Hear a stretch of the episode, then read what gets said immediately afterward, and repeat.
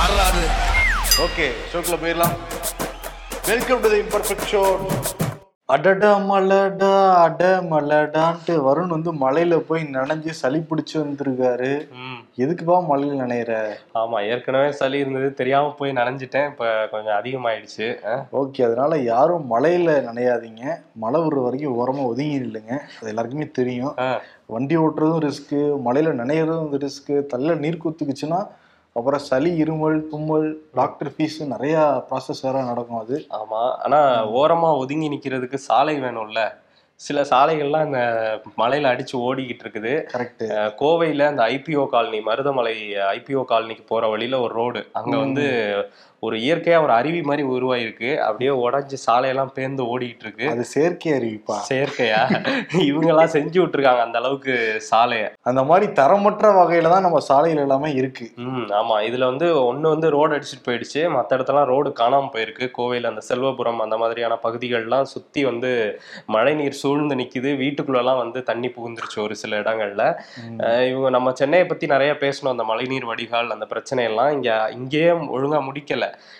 இன்னும் பார்த்தா கோவை மதுரை திண்டுக்கல் தேனின்னு பல இடங்கள்லயும் வந்து இந்த மாதிரி தான் தண்ணி உள்ள போயிட்டு இருக்கு ராமநாதபுரத்துல அரசு மருத்துவமனையிலே வந்து தண்ணி உள்ள போயிருக்குது. மதுரையில வந்து நம்ம மீனாட்சி அம்மன் கோயிலுக்குள்ள குளத்தை பார்த்திருக்கோம். இப்போ குளத்து கோயிலை சுத்தியும் வந்து குளம் உருவாயிருக்கு இந்த மழைனால மதுரையில பல இடங்கள்ல வீடுகள் வந்து இந்த மழை நீரால சூழப்பட்டிருக்கு. இதனால வந்து விபத்துகள் ஒரு பக்கம் ஏற்பட்டுட்டு இருக்கு அதே நேரத்துல இந்த நோய்களும் பரவிட்டு இருக்கு ஏற்கனவே டெங்கு இங்க அதிகமா இருக்கு. இப்ப மழை பெஞ்சதுனால கொசு உற்பத்தி வந்து அதிகமாயிட்டு இருக்கு மதுரையில ரெண்டு அமைச்சர்கள் வேற இருக்கிறாங்க. மூர்த்தி பிடிஆர் எல்லாம் இருக்கிறாங்க. இந்த மாதிரி தான் இருக்கு. மதுரை மட்டும் இல்ல எல்லா ஊர்லயும் இதே பிரச்சனை தான் போயிட்டு இருக்கு சென்னையில மழைநீர் இந்த வடிகால் பணிகள்லாம் நடந்திருக்கு. இதே மாதிரி எல்லா மாவட்டங்கள்லயும் நிறைய தண்ணி தேங்குற மாவட்டங்கள்லாம் நடந்ததுன்னா அந்த மக்கள் வந்து நிச்சயம் வந்து பயனடைவாங்க. ஆமா அது ஹண்ட்ரட் பர்சன்ட் வந்து முடிக்கணும் அதை. ஆமா. பத்து பர்சன்டே போட்டு ஹண்ட்ரட் பர்சன்ட் சொல்லிக்கிட்டு இருக்க கூடாதுங்கிறதையும் நம்ம வந்து சொல்லலாம். சொல்லலாம். நாம வாங்குற தீப்பெட்டியிலிருந்து கார் வரைக்கும் எல்லாத்துக்குமே ஜிஎஸ்டி வரி நம்ம செலுத்திக்கிட்டு இருக்கோம். மாநில அரசுகிட்ட இருந்து வாங்குற வரி வசூல் எல்லாத்தையும் ஒவ்வொரு மாதமும் மத்திய அரசு வந்து விடுவிப்பாங்க. அந்த பகிர்வு வந்து கொடுப்பாங்க. இந்த மாசத்துக்கான அந்த நவம்பர் மாசத்துக்கான அந்த தொகையை வந்து விடுவிச்சிருக்கு மத்திய அரசு. தீபாவளியை முன்னிட்டு மூன்று நாட்களுக்கு முன்னாடியே கொடுத்துருக்கோம் அப்படிங்கிறதையும் மத்திய அரசு வந்து சொல்லியிருக்காங்க. ஓகே. இதுல தமிழ்நாடு எவ்வளவு கொடுத்துருக்கும் நம்ம வந்து பார்க்கலாம். இது ஏப்ரல் மாசத்துல இருந்து அக்டோபர் வரைக்கும். தமிழ்நாடு எவ்வளவு கொடுத்துருக்குன்னா வரி வசூல் செஞ்சு கொடுத்துருக்குன்னா இருபத்தி மூணாயிரத்தி அறுநூத்தி அறுபத்தொரு கோடி வந்து கொடுத்துருக்காங்க.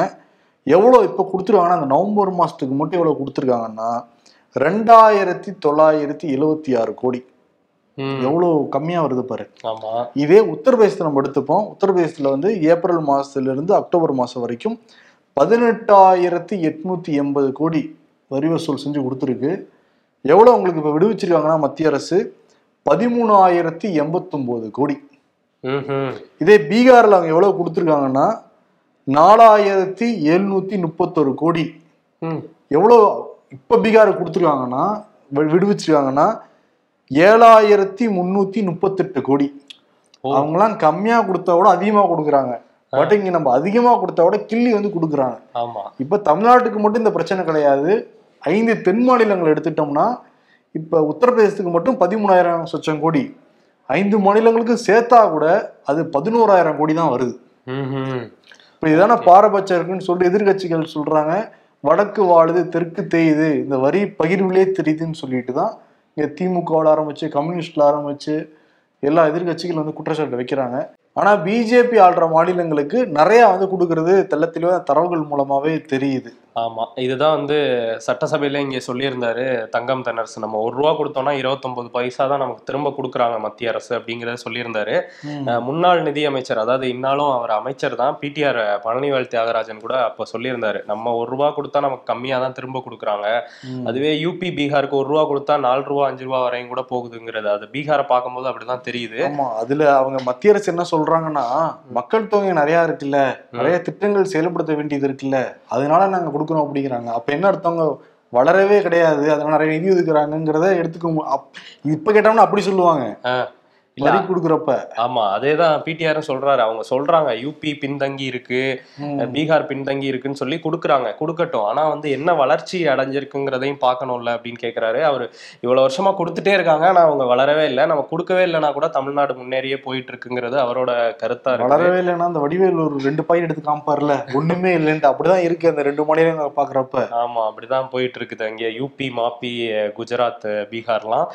இன்னொரு பக்கம் வந்து இந்த வரியை பத்தி பேசுனீங்கல்ல அங்க பிஜேபினா இங்க திமுகங்கிற மாதிரி ஒரு சம்பவம் பண்ணியிருக்காங்க. ஏற்கனவே நம்ம சொல்லியிருந்தோம் அந்த வாகன வரியை வந்து உயர்த்த போறாங்க அப்படின்ட்டு. அதுக்கான மசோதாவை இந்த முடிஞ்ச நடந்து முடிஞ்ச அந்த சட்டமன்ற கூட்டத்தொடர்ல நிறைவேற்றியிருந்தாங்க. அதை வந்து ஆளுநருக்கு அனுப்பி வச்சிருந்தாங்க. அவர் கொஞ்சம் வந்து தாமதப்படுத்திக்கிட்டே இருந்தாரு. இப்போ வந்து செவ்வாய்க்கிழமை அந்த மசோதாவுக்கு வந்து ஒப்புதல் கொடுத்துட்டாரு. இன்னையில இருந்து அமலுக்கு வருங்கிறதையும் தமிழ்நாடு அரசு வந்து சொல்லிட்டாங்க. அதனால வாகனங்கள் இனிமே வாங்க போறது எல்லாமே நம்ம ஏற்கனவே இந்த மோட்டார் வாகனங்கள் வாங்கிட்டு இருந்ததுல இருந்து ஒரு அஞ்சு சதவீதம் கூடுதலான கட்டணம் வந்து நம்ம செலுத்த வேண்டியிருக்கும். அதுவும் தீபாவளிக்கு அப்ப நிறைய பேர் வாகனங்கள் வந்து புக் பண்ணுவாங்கன்னு தெரிஞ்சு கரெக்டா வியாழக்கிழமை அவரும் ஒப்புதல் கொடுத்துட்டாரு இவங்களும் அமல்படுத்திட்டாங்க. ஸோ இது வந்து மக்களுக்கு ஒரு பெரிய சிரமமா தான் இருக்கும். ஆல்ரெடி திமுக அரசு மேல இந்த குற்றச்சாட்டு தான் இருக்கு. ஏன்னா ஆல்ரெடி சொத்து வரி உயர்வு மின் கட்டண வரி உயர்வு இப்போ வந்து வாகனங்கள் வாங்கினாலும் அதுக்கு வந்து வரி வரி உயர்வு. அவங்க என்ன சொல்றாங்க? கடந்த ஆட்சிகள்லாம் ஏத்தவே கிடையாது. அதனால நாங்க ஏத்த வேண்டிய சூழல் இருக்கோங்கிறாங்க. அப்ப அந்த கடந்த ஆட்சியில் வந்து மக்கள் நலன் சார்ந்தா செயல்பட்டு இருக்காங்கிறது இதுல தெரியுதா தெரியலையா? ஆமா பத்து வருஷமா ஏத்தல பன்னெண்டு வருஷமா ஏத்தலன்னு சொல்லி எல்லாத்தையும் ஏத்திட்டு இருக்கிறாங்க. இன்னொரு விஷயம் என்னன்னா இதுல இவங்க வந்து லாரி ஓட்டுநர்கள் சங்கத்தை சேர்ந்த ஒரு ஆறு ஆறரை லட்சம் லாரி ஓட்டுநர்கள் இன்னைக்கு காலையில ஆறு மணில இருந்து மாலை ஆறு மணி வரையும் ஸ்ட்ரைக்ல ஈடுபட்டிருக்காங்க. இதனால கிட்டத்தட்ட தீபாவளி நெருங்குறதுனால பட்டாசு காய்கறி எல்லாமே வந்து விற்பனை அதிகமா இருக்கும். இதுல வந்து கிட்டத்தட்ட ஐயாயிரம் ரூபாய் ஐயாயிரம் கோடி ரூபாய் வர்த்தகம் வந்து பாதிப்பு ஏற்படும்னு வேற சொல்லியிருக்காங்க இந்த ஸ்ட்ரைக்குனால. சில சுற்றுலா போற இந்த வேன் கார் இவங்க எல்லாமுமே இந்த ஸ்ட்ரைக்கு வந்து ஆதரவு தெரிவிச்சிருக்காங்க. இவங்க இந்த வரி உயர்வை மட்டும் சொல்லாம கூடுதலான சில கோரிக்கைகளையும் வச்சிருக்காங்க. மத்திய அரசுக்கும் கோரிக்கைகள் வச்சிருக்காங்க. டீசல் விலையை குறைக்கணும். அதை தாண்டி இந்த காலாவதியான எக்ஸ்பைரியான டேட் முடிஞ்சு போன டோல்ஸ் எல்லாம் இன்னும் அப்படியே இருக்கு. அதுலயும் வாங்கிட்டே இருக்கீங்க காசு. அதெல்லாம் நீக்கணுங்கிறதையும் சொல்லியிருக்காங்க. ஸோ இது இவங்க வந்து பேச்சுவார்த்தைக்கு கூட கூப்பிடல. திமுக அரசு சார்பில் நாங்க போராட்டம் அறிவிச்சுங்கிற கோவமே லாரி ஓட்டுநர்கள் கிட்ட இருக்கு. அஹ் இன்னொரு பக்கம் இந்த வரி வசூலை பத்தி பேசணும்ல அதான் மத்திய பிரதேசத்துல எலெக்ஷன் நடக்குதுல்ல வரப்போற பதினேழாம் தேதி. ஆமா. மோடி அங்க பிரச்சாரம் பண்றப்ப எங்களுக்கு நீங்க ஒரு ரூபா கொடுத்தீங்கன்னா ஒரு ரூபாய்க்கு மேலதான் கொடுக்குறோம். பட் காங்கிரஸ் ஆட்சியில நீங்க ஒரு ரூபா கொடுத்தீங்கன்னா எண்பத்தஞ்சு காசு வந்து காங்கிரஸ்காரங்களே எடுத்துக்கிறாங்க. மீதி பதினஞ்சு காசு தான் மக்கள்கிட்ட வந்து போகுதுங்கிறத சொல்லியிருக்காரு. நாங்கள் ஊழல் இல்லாத ஆட்சியை நாங்கள் வழங்கிட்டு இருக்கோம். ஊழலுக்கு எதிரான தொடர் நடவடிக்கைகளை நாங்கள் எடுத்துக்கிட்டு தான் இருப்போம். என் மேல எவ்வளவு அவதூறு வீசினாலும் சரி அதுக்கெல்லாம் நான் கவலைப்பட போறது கிடையாதுங்கிறாரு. என்னன்னா சிபிஐ அமலாக்கம் அதுக்கப்புறம் வந்து ஐடி. இந்த மூணு பேரும் அவங்களோட வேலைகள் செஞ்சுக்கிட்டு தான் இருப்பாங்கன்னு சொல்றாரு. ஓ நிறைய இப்ப புதுசா கட்சியில சேர போறாங்கன்னு நினைக்கிறேன் நிறைய ஆட்கள். ஏன்னா ஏற்கனவே வந்து இந்த வெஸ்ட் பெங்கால்ல சுவேந்து அதிகாரி அவர் அந்த சிபிஐ இடி எல்லாம் டார்கெட் பண்ணிட்டு இருந்தாங்க. பிஜேபிக்கு வந்தோன்னா அது என்ன ஆச்சுன்னு தெரியல.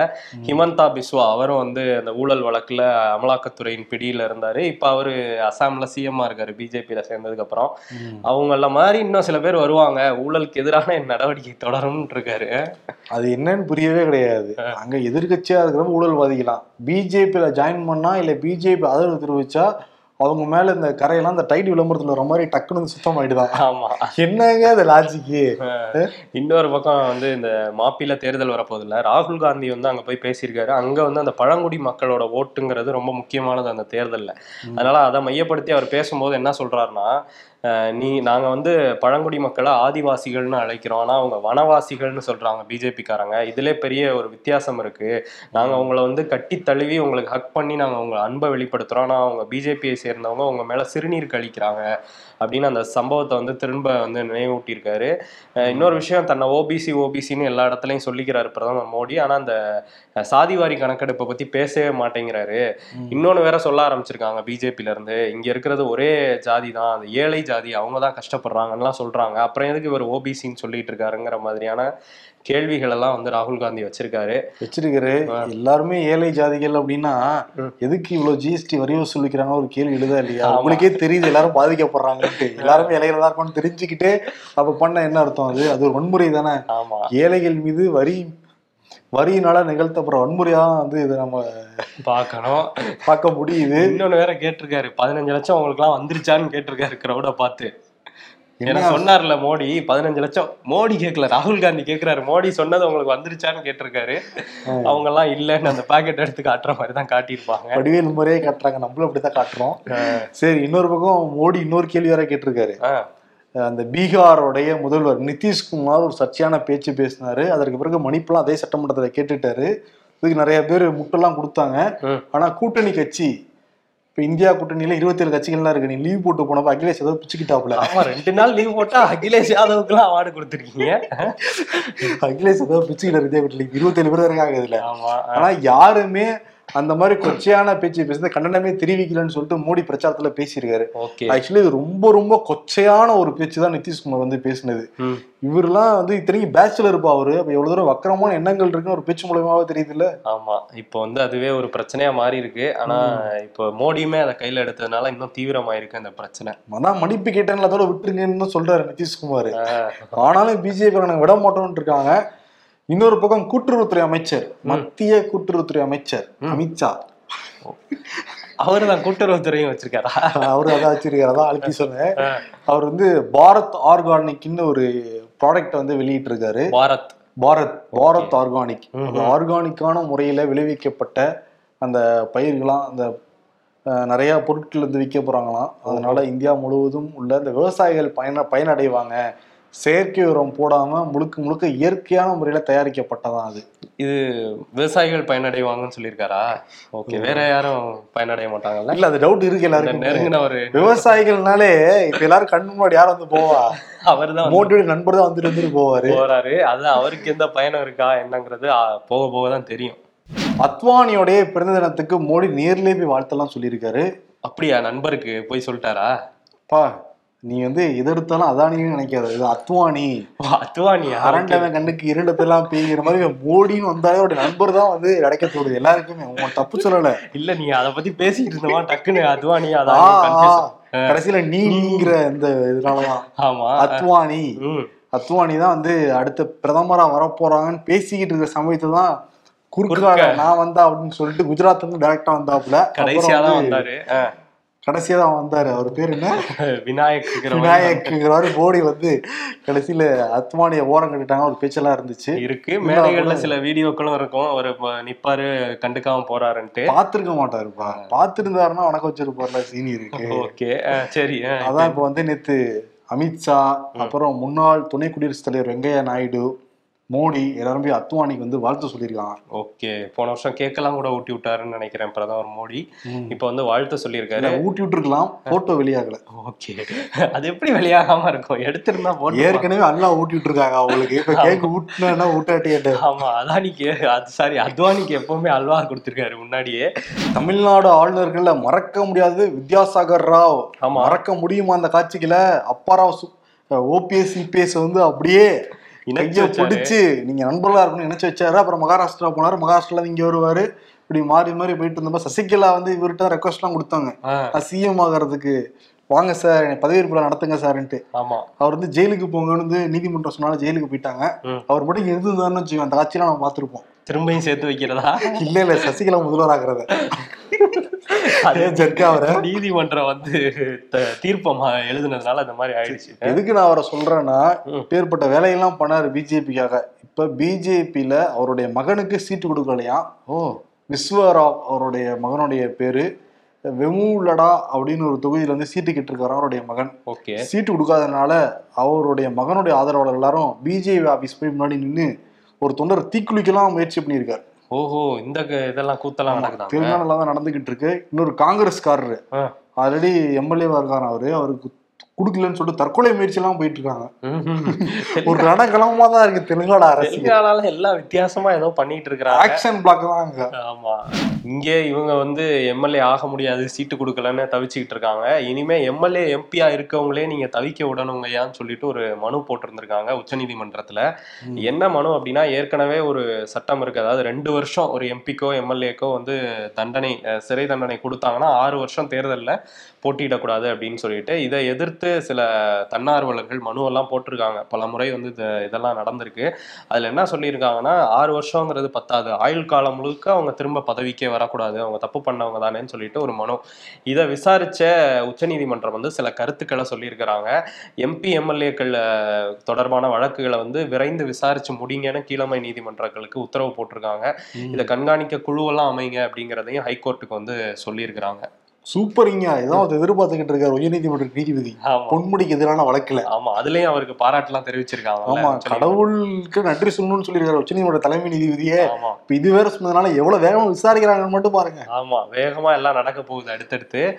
இன்னொரு விஷயம் அந்த கொலீஜியம். இதுல வந்து கொலீஜியம் முறையில தான் ஹைகோர்ட்டுக்கும் சுப்ரீம் கோர்ட்டுக்கும் நீதிபதிகள் நியமிக்கிறாங்க. அதே மாதிரி வந்து அதுக்கு தலைமை நீதிபதி தான் தலைவராகவும் இருக்காரு. சோ இவங்க பரிந்துரை அனுப்புறாங்க கொலீஜியத்துல இருந்து அதை மத்திய அரசு வந்து ஒரு ஆளை அதுல இருந்து தேர்ந்தெடுத்து நியமிக்கணும். இந்த விவகாரத்துல ஏற்கனவே உச்சநீதிமன்றத்துக்கும் மத்திய அரசுக்கும் வந்து பெரிய பிரச்சனை போயிட்டு இருக்கு இப்போ இந்த வழக்கு விசாரணையில என்ன சொல்லியிருக்காங்கன்னா ம். கொலீஜியம் முறையில நாங்க பரிந்துரைக்கிறோம் நிறைய பேரை. ஆனா வந்து இவங்க என்ன பண்றாங்கன்னா மத்திய அரசு குறிப்பிட்ட சிலரை மட்டும்தான் நியமனம் பண்றாங்க ம். அப்படிங்கறத அழுத்தமா சொல்லியிருக்காங்க. இதனால வந்து நீதித்துறையில வந்து ஒழுங்கினம் வந்து ஏற்படும்.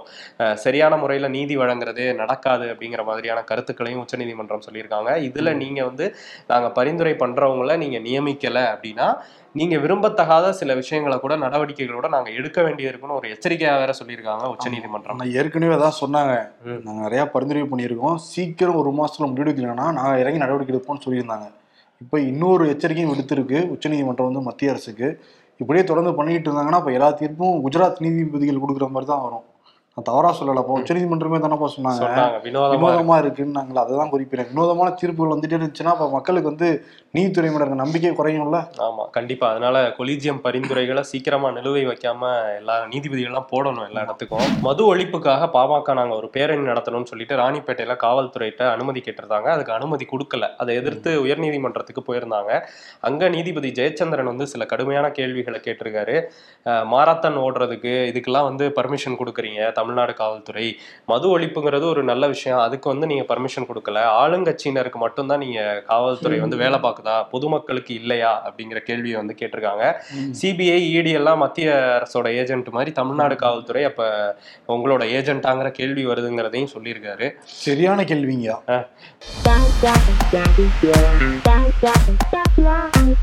ரெண்டாயிரத்தி பதினாறு நவம்பர் எட்டு மோ- மோடி வந்து ஒரு ஆணையை புடுங்கிட்டு இருக்காரு. ஆணியே பிடுங்க வேண்டாம் அந்த வடிவேல் டெம்ப்ளேட் போட்டிருக்காங்க. ஆமா நேத்து அந்த நாள் யாரும் மறந்துருக்க முடியாது இந்தியாவில் இருக்கவங்க.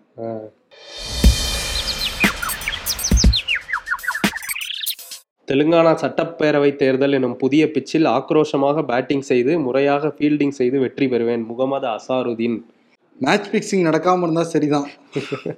பேசி தீர்க்க முடியாத பிரச்சனை என்று எதுவும் இல்லை. அடே நான் பேசுனதுனால தான்டா அவன் கூட பிரச்சனையே அரசியல்ல இதெல்லாம் சாதாரணமாப்பா மோடிக்கு விருது கொடுத்துடலாம். வரி வட்டி கிஸ்தி. வரினாலே இந்த சிவாஜி கணேசன் பேசின இந்த வசனம் வந்து கண்ணமுடி வந்து தான் போகுது அதனால அது விருது கிடையாது. பத்தலை பத்தலை வந்து நிறைய நாங்க கொடுக்குறோம். பட் கம்மியா கொடுத்தீங்கன்னா என்ன அர்த்தம் அது? அதுவும் டிஃபரன்ஸ் பதிமூணாயிரம் கோடி எங்க இருக்கு? ரெண்டாயிரம் கோடி எங்க இருக்கு? கொஞ்சம். பார்த்து கொஞ்சம் நிறைய அனுப்பிச்சு விட்டீங்கன்னா ஆமா. நல்லா இருக்கும். புள்ள குட்டியோட பொழைச்சுப்போம். கொஞ்சம் மனசு வைங்க யாருன்னு சொல்லிட்டு. அதனால மோடிக்கு பத்தலை பத்தலைங்கிற விருதை கொடுத்துட்டு விடைபெறலாம். நன்றி வணக்கம். நன்றி.